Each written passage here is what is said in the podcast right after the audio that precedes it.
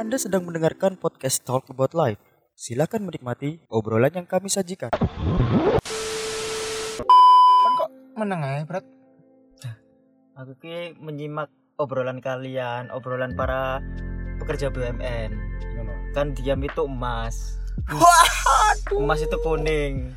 Kuning itu Kuning itu adalah astagfirullah. Padahal nih, woi. Sebelum kita menemukan tema ik, eh kita untuk tema iki, kau harus ngomong ngono. Oh, jangan sampai kau ngomong emas adalah kuning, kuning adalah tahe. Ya kan aku itu kamu sendiri yang menunggaris bawahi jangan ucapkan itu di podcast kita gitu Oh, loh. iya, iya. Nggak, aku terdoktrin sedikit biar kan guyonannya arah-arah kan nggak ngono sih. Diam itu adalah emas, emas itu adalah tak kuning, kuning adalah tae. Dan dia arah-arah sing kecirit, iku emas. Enggak ya. Semoga partai-partai tertentu tidak tersinggung ya. Oh iya, ya Allah.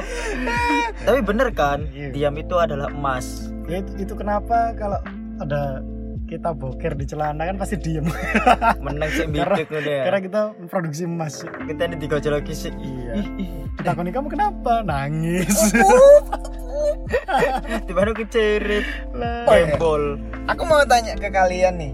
Eh, menurut kalian ungkapan diam adalah emas itu sebenarnya diucapkan waktu apa sih? Atau yang re- eh, relevan dalam dunia se- di dunia kita ya, dunia ki- kehidupan kita sih bukan dunia, dunia kan milik kita bersama ya. Wih, Trans TV Trans ta. TV milik kita bersama Ya kehidupan kita gitu loh. Diam adalah emas itu lebih ke kayak digunakan waktu situasi seperti apa sih? iya Banyak persepsi sebenarnya. Hmm. Iya Kalau kan? ngomong diam adalah emas itu kan sebuah kayak apa ya? Istilah sarkas sarkasme gitu sih. Eh, tergantung ini karena beberapa itu berpendapat bahwa silence is good tapi banyak juga yang ngomong kalau ya kalau kamu nggak speak up nggak bicara orang nggak akan paham maksudmu Nah, Eh, bisa jadi kamu dianggap menyetujui something yang kamu sebenarnya tidak setuju ya, contoh misalnya kayak rapat, Hmm. ya, diskusi. ya Makanya aku ngomong Heeh. tergantung tergantung momen sih. hmm. Tapi aku digunain saat kamu sadar gak sih tong kosong berbunyi nyaring terus kemudian di Ah. sana itu kita tuh terlalu banyak bicara yang akhirnya itu menunjukkan bahwa kita itu ada sebuah ke- sebuah kekurangan kita. Kalian sadar gak sih kalau orang-orang yang dis, yang sering berbicara itu sebenarnya orang yang apa ya? Orang yang kayak mempunyai kelemahan dalam berbicaranya gitu loh. Contoh salah satu teman Hmm. kita lah, kalian tahu kan siapa? Siapa? siapa nih Siapa rek? Enam santuy. siapa ID nih? ID nih. langsung dimension Username. ya nggak usah dijelaskan Oh iya sorry sorry sorry sorry. itu kan jadi dia menutupi sesuatu dengan cara ngobrol jadi kita emang mengikuti alurnya dia gitu cuma itu hasilnya kosong mungkin karena Iya ingin kan? diakui gitu kan yo pengen opo-opo terus dengan berbicara aku mungkin bisa lebih diakui perhatikan ya, Ya, intinya mungkin lebih ke uh, seeking for attention. Mungkin ya karena ka- karena tapi like, ngomong masalah ini nurani manusia itu hakikati manusia itu suka berbicara. Ah. makanya kenapa uh, silence is good? Karena untuk bisa menjadi diam itu something yang sulit dilakukan. Iya sih benar-benar. Soalnya kalau misalnya ngomong eh ada misalnya ada orang yang cerewet atau suka ngomong balik lagi tergantung momennya. Bisa kayak misalnya kayak tadi rapat diskusi nggak mungkin kan kita menerapkan silence is gold. Ya mungkin ah, menerapkan sekitar 5% sampai 10% hmm. apalagi kalau misalnya kita diharuskan untuk berbicara lebih kayak MC dah oke. Ya Eh, iya konteks yang sangat-sangat. Eh, Iya, kan silence is gold tapi kan dibayar gaya MC kan Nah. tapi sing duwe gawe. podcast. Oh, kayak dewe mau dewe ngobrol enak koncone awak dewe meneng yo kayak wong kesusahan Kan- kan mari diputus sampai pacari yo kan Enggak gini bro, itu demi bridging tema ya.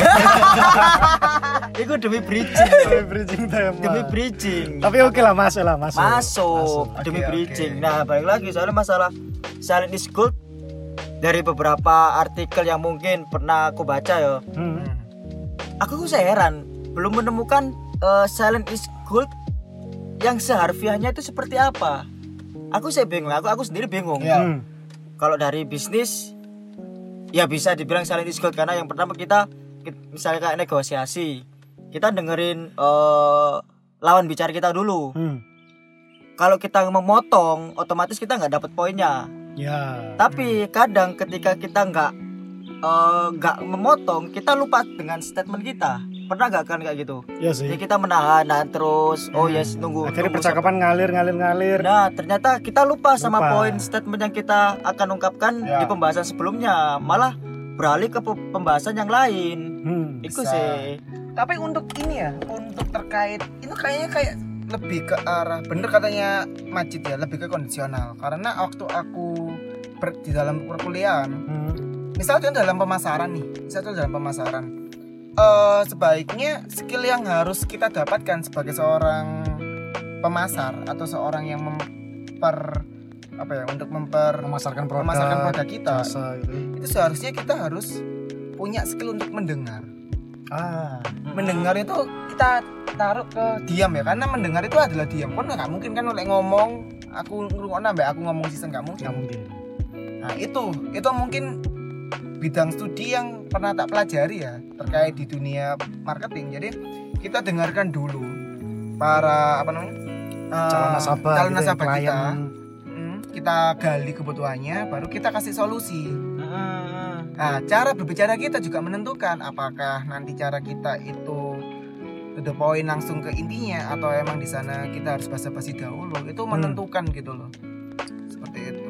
Oh, cuman yang bias adalah kapan kita harus bicara gitu kan. Kapan Mm-mm. kita harus diem. Iya sih, karena ya itu tadi balik lagi kalau misalnya kita nggak ngomong, nggak mengungkapkan statement, kita keburu lupa. Hmm. Terus akhirnya ke pembahasan yang lain. Contoh kayak kita misalnya al- eh, konteks di luar podcast lah, ngobrol sama teman. Misalnya kita bahas soal bisnis. Ya. Pertama kita dengerin teman kita bahas, masalah bisnis Jora aku punya bisnis gini bla bla bla. Karena kita sebagai tipikal yang pendengar lah contohnya. Hmm. Kita kita di posisi mendengar. Oh iya, tapi statementmu ini anak sing kurang. Hmm. Nah, kita memutuskan untuk menunggu dia selesai ngomong. Ternyata dia nggak selesai Lupa kayak selesai, selesai ngomong. tadi ya kan. Nah, tambah dati, tambah pembahasannya melenceng. Nah, Itu kan sering sih terjadi di ya karena kita nggak sinkron mungkin bisa. Hmm. bisa, Terus bisa. karena keterbatasan waktu, terus atau karena si lawan bicara kita ini terlalu berapi-api ya Hmm. untuk mengungkapkan statement yang bercerita lah. terlalu nyaman saat dia bercerita ke kamu. Jadi kamu Nah. termasuk pendengar yang terbaik. Cuman harus diimbangi dengan skillmu gitu loh, Bro. hmm. Dan untuk menjawab pertanyaan Andova terkait Ya. dengan masalah apa sih Ya, Eh, kapan kita harus diem, kapan kita harus Hmm. ngomong gitu kan. Jadi kalau menurut hadis ya, eh, aku agama Islam. Eh, aku pernah baca di salah satu hadis yaitu sahabatnya Nabi Muhammad yaitu Muaz bin Jabal. Jadi dalam perjalanan si sahabat Nabi ini bertanya, "Ya Nabi, apakah sih apakah amalan yang paling utama?" Masuk ya zaman Nabi ada apa sih? Pertanyaan dulu, question apa sih?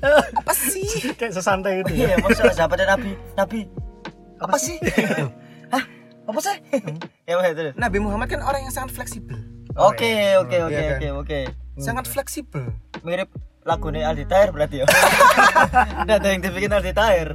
Astagfirullah. Hari iya suci. Coba nanti aja lah nanti nanti itu. Ben, Ah. diedit lah bagian itu. Ini serius part Oh iya, sorry, sorry, sorry, sorry. Ini adalah hadas Nabi dan harus kita selesaikan. hadis, Jadi hadis, bukan hadas. Iya, iya, sorry. Ah, Kau ngomong hadas anjing. eh ikut tipu. Oh jadi perjelas. Wis hadas tambah anjing pisan. Apakah yang yang paling utama? Ya Nabi. Ya Nabi yang ngono. Terus beliau itu menjawab gitu loh. Beliau menjawab untuk menunjukkan ke bibirnya. Menunjukkan ke bibirnya bahwa diam. Mm-mm, diam. Nabi Kecuali- sendiri. Iya. Hmm. Kecuali ada kebaikan di sana. Oh, di sana itu di bibirnya sambil dia megang itu. Benar. Oh. Jadi kapan sih waktu kita berbicara? Kan kita pendengar yang baik nih. Hmm. Hmm. Jadi ini udah tak masukin ke relevansi pola pikirku ya saat aku mendengarkan. Terus kemudian ada salah satu statementku yang ingin ku keluarkan untuk kebaikannya dia. Aku keluarin. Ah. Karena batasnya itu Nov ternyata adalah menurutku adalah kebaikan itu tadi Nov. Hmm. hmm, hmm. Kebaikan itu yang akan nanti menjadi tolak ukur kita untuk berbicara atau tidak. Kamu kan kita bisa gibah, kita bisa fitnah, tapi batasannya apa? Batasannya ya untuk kebaikan kita atau kebaikan orang lain gitu loh. Oke. Berarti ibaratnya kalau omong-omong yang bermanfaat lebih baik diem gitu kan ya. Mm-mm. Kalau itu berdampak kebaikan, Mending lebih baik ngomong. diomongkan. Nah, itu kan kalau di zaman Nabi kan itu adalah di anu Arab ya, di apa namanya? kayak di negeri Arab. Tapi di Hmm. negeri-negeri lain juga punya masing-masing gitu sih. Kayak masing-masing pepatah Ah, yang menyatakan diam itu adalah emas. Tapi itu dalam beberapa da- beberapa negara atau beberapa budaya gitu sih Nov. Hmm, pernah ya pernah cerita ke aku kok terkait dengan masalah perbedaan ya. Iya kan? Jadi eh, kalau konsepnya itu dalam negosiasi atau dalam percakapan bisnis itu ya, rapat Hmm. kayak yang di mention Majid, itu ada perbedaan yang sangat signifikan antara US, UK, mungkin Hmm. ke golongan Europe itu sama Asia, Oke. Jepang, Chinese gitu. Jadi kalau di Amerika momen diam ketika dalam berbicara atau ngomongin bisnis itu momen yang nggak enak, momen gelisah, Oh, istilahnya awkward lah. awkward. Jadi ketika dia diem lebih dari 4 detik itu rasanya udah gelisah lawan bicara dan dianya sendiri kayak Hmm. "Ah, ini apa nih apa nih kayak Ah. gitu.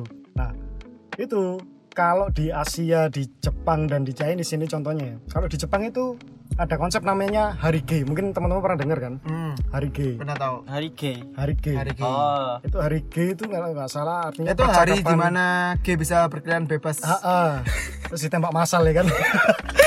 sorry internasional ditembak paintball, tembak paintball Oh. cuma abu Airsoft gun, airsoft gun. Airsoft gun. airsoft gun. Ah. oke lanjut dong apa Jadi hari G, hari G atau Harry G ya, correct me if I'm wrong ya. Hmm. Jadi itu konsep katanya itu percakapan perut, di mana intinya adalah ketika kamu kamu itu nggak perlu banyak berbicara. Ketika kamu memiliki pemahaman eh, skill pemahaman yang luar biasa, kamu itu bisa saling mengerti suatu konteks tanpa banyak membicarakan masalah itu. Hmm.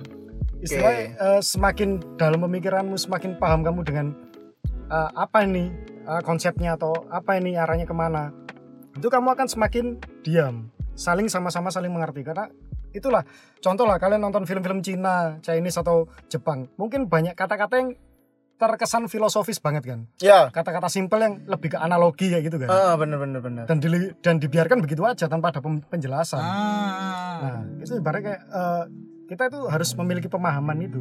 Jadi lebih ke apa? Kayak ke kayak dukun ngono aku ngerti kon karepnya enggak enggak enggak enggak enggak telepati juga boy ya iya iya Profesor Xavier tanda. si Xavier. Xavier. jadi gitu dan. Standarnya sih kalau di penelitian yang aku baca di source-nya BBC ya teman-teman mungkin bisa cek. Itu kalau di Jepang atau di eh, Asia Asia itu 8 detik. Momen Diem. mungkin istilahnya momen of silence ya. Momen Ah. diem gitu.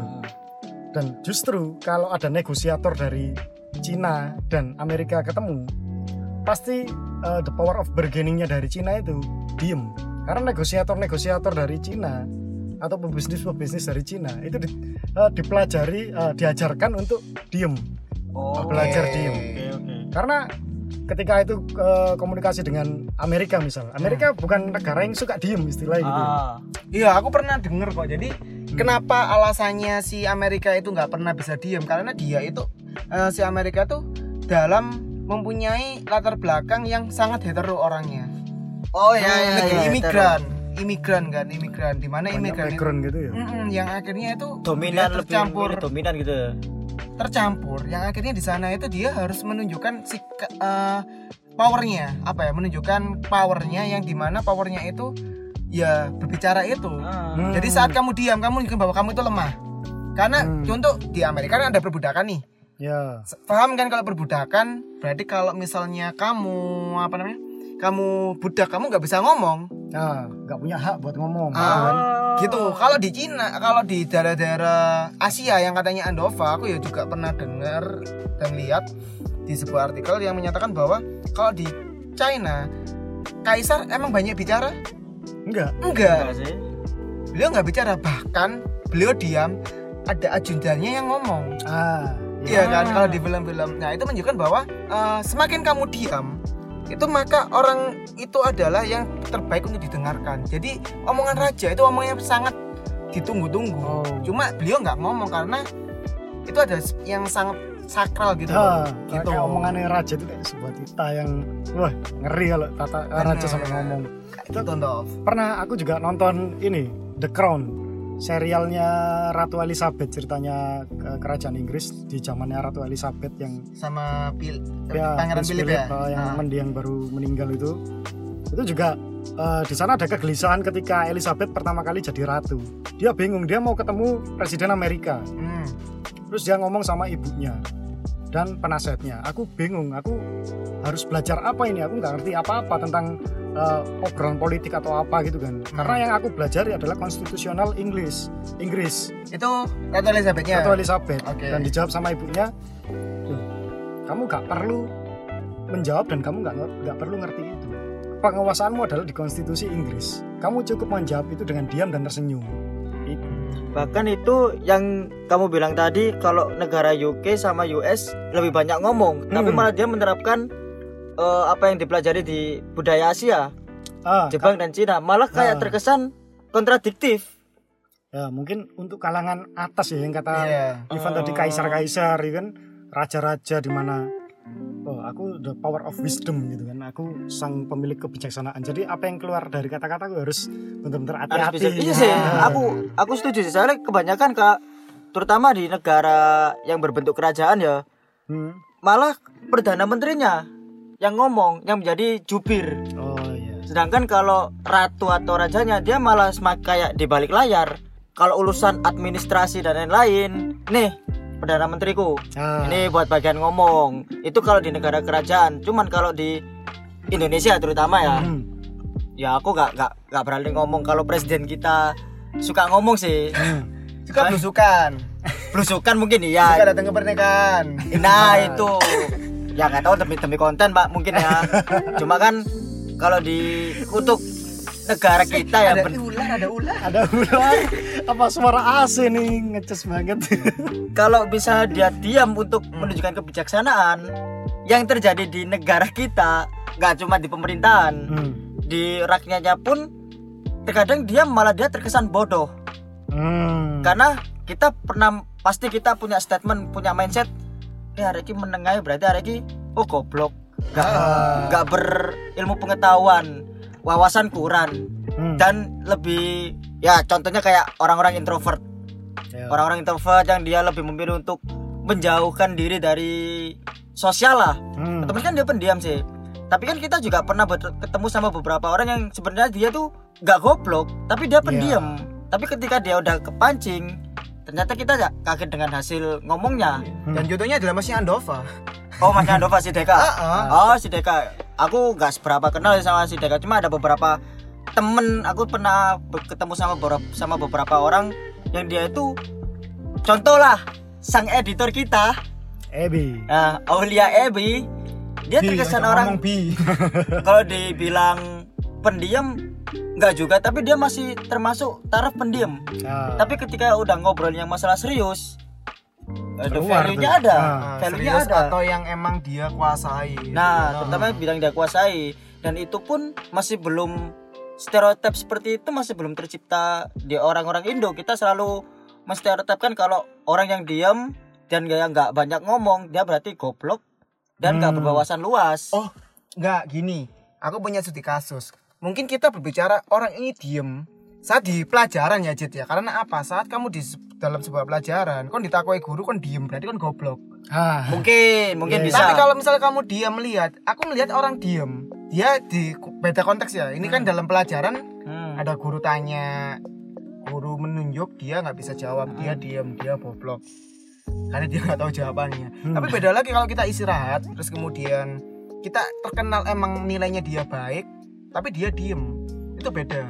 Oke, Ah. ya mungkin itu masih Oh, Bisa. konteksnya. beda konteks ya. Ah. Cuma kan kalau ini aku menurutku nggak cuman di segi akademis sih, segi tongkrongan juga sih menurutku. Semakin semakin kalian orangnya cerewet, semak- semakin kalian akan mendominasi suatu tongkrongan. Kebanyakan. ya Karena yang pertama orang yang cerewet itu pasti dia sebagai sosok yang yos menghibur. Ya, berarti ini sosok alfa dalam Nah, sosok alpha. Sedangkan si sosok Tapi si- orang itu orang yang menurutmu bodoh nggak? Orang yang banyak bicara. enggak, menurutku Khusus enggak. yang diam itu adalah orang yang bodoh. Nah kebanyakan stereotip stereotipnya Stereotipmu? ster- sejauh ini Stereotipmu? stereotipku sama aja sih. Aku nggak bisa mengklasifikasi orang diam atau banyak ngomong itu bodoh atau pinter. Iya. Kecuali eh, tergantung bidangnya dan tergantung apa apa yang aku obrolin sama dia. Hmm. Misalnya kayak kita ngobrol masalah bisnis dia terkesan cerewet oh dia bisnisnya bagus karena dia se- seorang marketing Tadi aku bilang marketing adalah orang yang pandai mendengarkan. tapi kan dia juga berbicara untuk menawarkan produknya Mungkin kalau konteksnya Iya. tongkrongan itu bukan ke goblok pinter sih, tapi le- lebih ke asik enggaknya gitu loh. Nah, itu. Nah, itu bisa itu itu yang bisa. itu yang tadi beratkan saat kamu bahas masalah Aku tongkrongan. kasih kon beris kon cerewet Nah, Ah, kayak soalnya gitu. kan terlalu diajak guyon meneng diajak anu lah iki tongkrongan kan malah meneng-meneng. nggak ada kesurupan ternyata Misalnya kan ngejak ngomong Marono arek arek langsung dulan HP, buka Instagram. Iku Ivan ya kan. Iya. dan terus dari nek kadung ngomong gak diterus no webtoon. Nah, aku sih konsep diam itu mas, mas darah kuning, kuning itu taek, ternyata taek kebelat. Koyo, yo konco kene mau. Iya, Meneng-meneng gak pesen boleh, sembelit. Tapi mbak dari, bisnis ya, tadi kan kamu mengangkat bisnis. ya. Hmm. Ini ada cerita lucu sih. Lucu Jadi banget cerita lucu di mana kita emang membutuhkan diam dalam hal bernegosiasi. Jadi ceritanya itu ya sama tadi aku sempat dengar dari Andova terkait dengan masalah bisnis 10 detik cuma ini lebih ke arah saat kamu diam kamu bisa mendapatkan goal jadi ceritanya itu kayak gini Hmm. jadi ada salah satu direktur nih dia negosiasi ini saya mau ma- misalnya contoh ya ini saya mau mengajukan proposal. Harganya 5 juta. Karena dia tahu konsep diam itu adalah emas dia itu akhirnya lebih ke arah menunggu. Menunggu momen curiosity-nya itu diangkat gitu loh. Oh. Jadi, Ah. dari curiosity-nya diangkat. Jadi dengan kamu diam kamu lebih kayak mempertimbangkan. Kamu nggak langsung ngomong ya kan? Kamu butuh waktu beberapa detik untuk mempertimbangkan diam yaudah pak eh, 10 juta kan tadi kan 5 juta Oh, ini 10 juta oh ini tawaran tawaran pekerjaan gitu. Ah, tawaran 10 juta pak jadi kita eh, dia itu kayak terkesan untuk Ada menimbang-nimbang Ada bargaining powernya di diem itu ah, tadi kan. itu tadi itu Ah. bener Nov ah. Eh, sebentar 10 saya pikirkan dahulu dia Ah. diem kan diem awkward dia pasti Ah. akan merasa terintimidasi dengan Iya, dia kayak, kayak yang nawarin tuh kayak gak enak gitu. Iya. Apa nih? Eh, 10 juta. 10 juta plus Samsung premium. Dia Parkir gratis. Heeh. iya kan? Samsung Eh, parkir. Wah keren yuk habis itu setelah itu dia nambahin lagi. Yes 15 juta pak. Nah itu udah angka di ekspektasi pak direktur ini udah ekspektasi yang lebih tinggi daripada yang dia inginkan. Oke 15 juta. Deal deal nah jadi itu lebih kayak mengesankan untuk men- memunculkan curiosity-nya itu loh oh. semakin kamu curious kan semakin kamu merasa terintimidasi sih Eh. saat kamu bicara kon berpikir menunjukkan bahwa kamu diam kamu berpikir dan di saat kamu berpikir kamu itu kayak terkesan menduga-duga dan merasa intimidasi wah iki lah boy dia mikir apa ya aku dia akan menimbangkan us tambahnya benda setuju sama dealku karena dia yang butuh Nah, itu Gitu. kalau konteks dia yang butuh. Tapi kalau misalnya misalnya aku kamu direktur yang mau tak pekerjakan, Hmm. aku yang punya perusahaan, pasti kan aku melakukan hal itu karena aku butuh. Butuh untuk Ivan direktur nggak interview dor nggak misalnya eh, nggak nggak Dor. ditawari, ditawari, ditawari. Heeh. Misalnya, Pan, gelem ta eh, jadi CEO perusahaanku. Karena aku ngerti kinerjamu dan lain-lain di perusahaan sebelumnya. Cocok lah gitu. Cocok lah, tak tawari. Yaitu yang tadi, 10 juta. Kamu diam, San. Aku kan mikir pastian. Wah, kok ya kurang menarik Ki. Ah. Padahal aku aku membutuhkan kon. Ah. Tak naikkan 15 juta. Deal. Itu ketika aku yang butuh, tapi ketika posisimu yang butuh aku ya apa? aku yang butuh sama Ah, kamu contoh Terkait- kayak lowongan pekerjaan. Yo nggak bisa. Konsepnya adalah ini adalah menunjukkan tingkat kuriosnya. Kurios di mana kamu ingin mengintimidasi karena kita di atas kamu di bawah. Saat kamu di bawah dan kamu menunjukkan intimidasi ke orang yang di atas, yo kan bakal di Ketawain deh. lapor iki yo kan. Yo, BE. Ah, Nah, itu itu lah. Kalau misalnya kasus bisu dah kau ditakoi gak jawab jawab deh ambil interviewmu ya jelas. kayak misalnya kayak eh, kasus itu apa nek pelaku kejahatan itu Hmm. misalnya di di di, Sidang. di sidang Oke. itu ya berlaku kayak gitu misalnya aku opsire kamu tersangka aku Oke. pengen kau aku ngaku atas perilaku kejahatanmu Yo gak mungkin karena mungkin ya, ya. aku nggak akan menunjukkan sikap curiosnya dia ke aku. Soalnya aku saat dia itu sangat saat dia itu curious ke aku, akhirnya kan misalnya aku tersangka nih ya. Hmm. Kan aku menutupi sih aku bahkan harus menutupi curiosnya jaksa kan ke Hmm. kita. Ya aku nggak mungkin kayak gitu dong.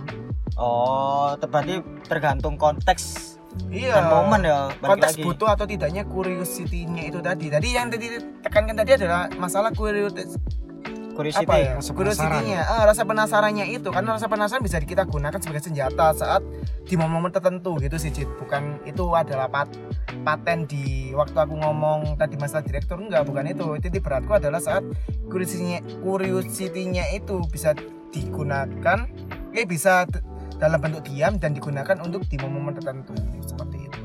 Berarti curious George itu ya nggak ngono jit.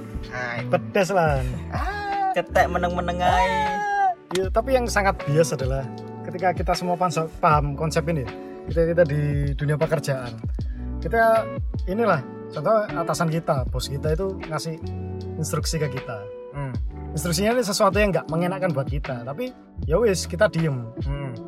Nah, karena kita diem, bos nganggep, yo berarti ini diterima, Yo. karena nggak ada penolakan, oke kayak gitu. Nah, itu kan ada miskomunikasi sih. Di sisi lain kita sebagai pelaksana lah, sebagai anak buahnya, kita kan diomongin gitu, kita mikirnya, wah ini berarti keputusan bulat karena sudah diinstruksikan ke kita gitu. Hmm. yo iya. Sedangkan eh, si manajer, si bos merasa bahwa, oh anak buahku nggak ada komplain, nggak ada argumen, which is fine fine aja berarti. Hmm. Itu loh, kayak Hmm. eh, apa ya miskomunikasi yang arahnya sebenarnya kita itu harusnya kayak gimana itu ya kan? komunikasi klasik kok ya kan, Iya kan? kita Iya di sih. bawah terus kemudian kita mendengarkan atasan gitu akhirnya kita ya mau nggak mau harus yang ya, jawab iya itu soalnya nggak sesuai dengan hati nurani Iya, ya kita kan kan bingung kan? Heeh. karena terbiasa dengan mental budak paling ya gini ya karena kan harus menuruti Hmm. bosnya dari dulu zaman penjajahan kan dulu kayak gitu apalagi ya itu balik lagi kayak yang di US tadi awkward masalah kalau diam 8 detik ya saya bayang dong kan misalnya dia nambah gebetanmu ya. Hmm. kon kencan. Kon pasti bakal awkward kan selama silent moment of silence Ah. selama beberapa detik. Iya. Pasti. Nah itu menurutmu apakah kon harus diam terus? Apa kon ah aku udah memulai obrolan gini ini diam untuk curiosity itu kan aku tadi kan konteksnya adalah senjata dari segi bisnis ini dari cinta. Wah Nah, itu aku diajar sama Andova. Ada paman. Andova lagi. Maneh. itu adalah guru spiritual percintaanku gitu loh. Aku ya sering kan ngutip-ngutip Om Dova kan terkait dengan masalah percintaan. Anjay ini prophet kok. Iya ada Bangsat. demigod deh aku tapi aku dulu pernah eh, ya seorang mantan lah. Ketika lagi berduaan lah duduk kita berdua itu sama-sama diem. Hmm. aku protes kan ini tok ta meneng-menengan tok ta. Yang ini dia jawab apa? Blowjob dah enggak enggak enggak enggak. Enggak ngono fuck. Enggak ngono.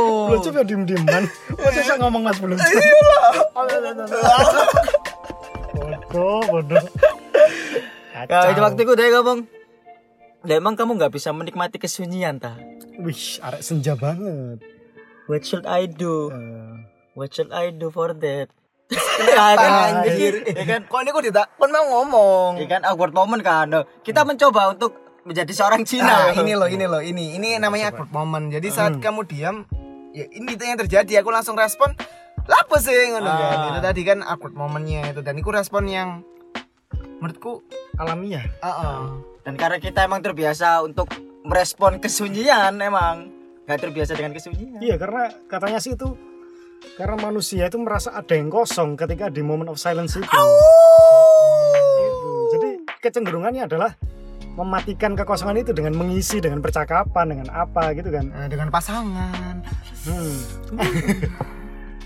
kalimat nggak ada kalimat Iya. khusus karena kekosongan karena Iya. kekosongan itu harus diisi dengan sesuatu itu juga ber itu juga filosofinya juga masuk ke dalam hubungan manusia dan pri eh manusia antara pria. pria. dan wanita Ah, ada kosong dimasukin waduh yo ya kan ada kosong dimasukin filosofinya jauh. ya sangat jauh lah Tapi wis sangat-sangat bagus bagus kontekstual. Oke oke. Jadi kan eh, setelah perbincangan kita mungkin ada beberapa orang yang sepakat dengan diam itu adalah emas dan beberapa orang yang sepakat dengan diam nggak selamanya emas gitu kan. Bahkan ada yang bilang bahwa silence is gold but talk is diamond gitu. Yoi. silver Eh, ada yang bilang talk is silver tapi kak talk is diamond juga ada bilang kayak gitu kalau statementnya bagus atau eh, menjelaskan kebenaran. Nah kalau dari di antara kalian ini kalian lebih support yang mana? kalau aku ya Ivan. jadi kalau aku sih menurut Emily Dickinson ya waduh jadi sopo iku sopo iku jelas siapa itu crossing dewe browsing dewe lempar-lempar terus Oh, biar kalian itu kita punya interaktif. Jadi iya, nanti iya. eh, saat kalian tahu Emily Dickinson ini, kalian harus kalian bisa untuk apa namanya? Bisa komen ke Instagram Instagram postal kita Iya, kayak gitu. iya, Nanti iya. kita akan dapatkan giveaway. Nice. Kita akan giveaway kayak gitu. parang nih aku Beliau itu mengatakan bahwa tidak mengatakan apa-apa. Terkadang berarti berkata paling banyak. Ush. Jadi dari pembicara- pembicaraan kita yang tadi itu kan ada yang menurutku ada yang seperti ya kita itu terkadang tidak mengatakan apa-apa tapi itu yang berkira berkata paling banyak dan kalian dan kamu tuh tahu maksudnya itu seperti apa gitu loh. Hmm, tapi aku gak setuju sih gak Why? setuju soalnya menurutku diam itu gak selalu emas Hmm. soalnya kadang diam itu bisa berubah menjadi dosa loh dosa karena nggak berbuat apa-apa contohnya ketika kita tahu akar kebenaran sesuatu Hmm. tapi kita nggak ngomong nah Iya. terus diam juga nggak selamanya baik tapi yang penting bicaralah untuk sebuah pembelaan dan kebaikan Wah, sering tau kayak gitu itu.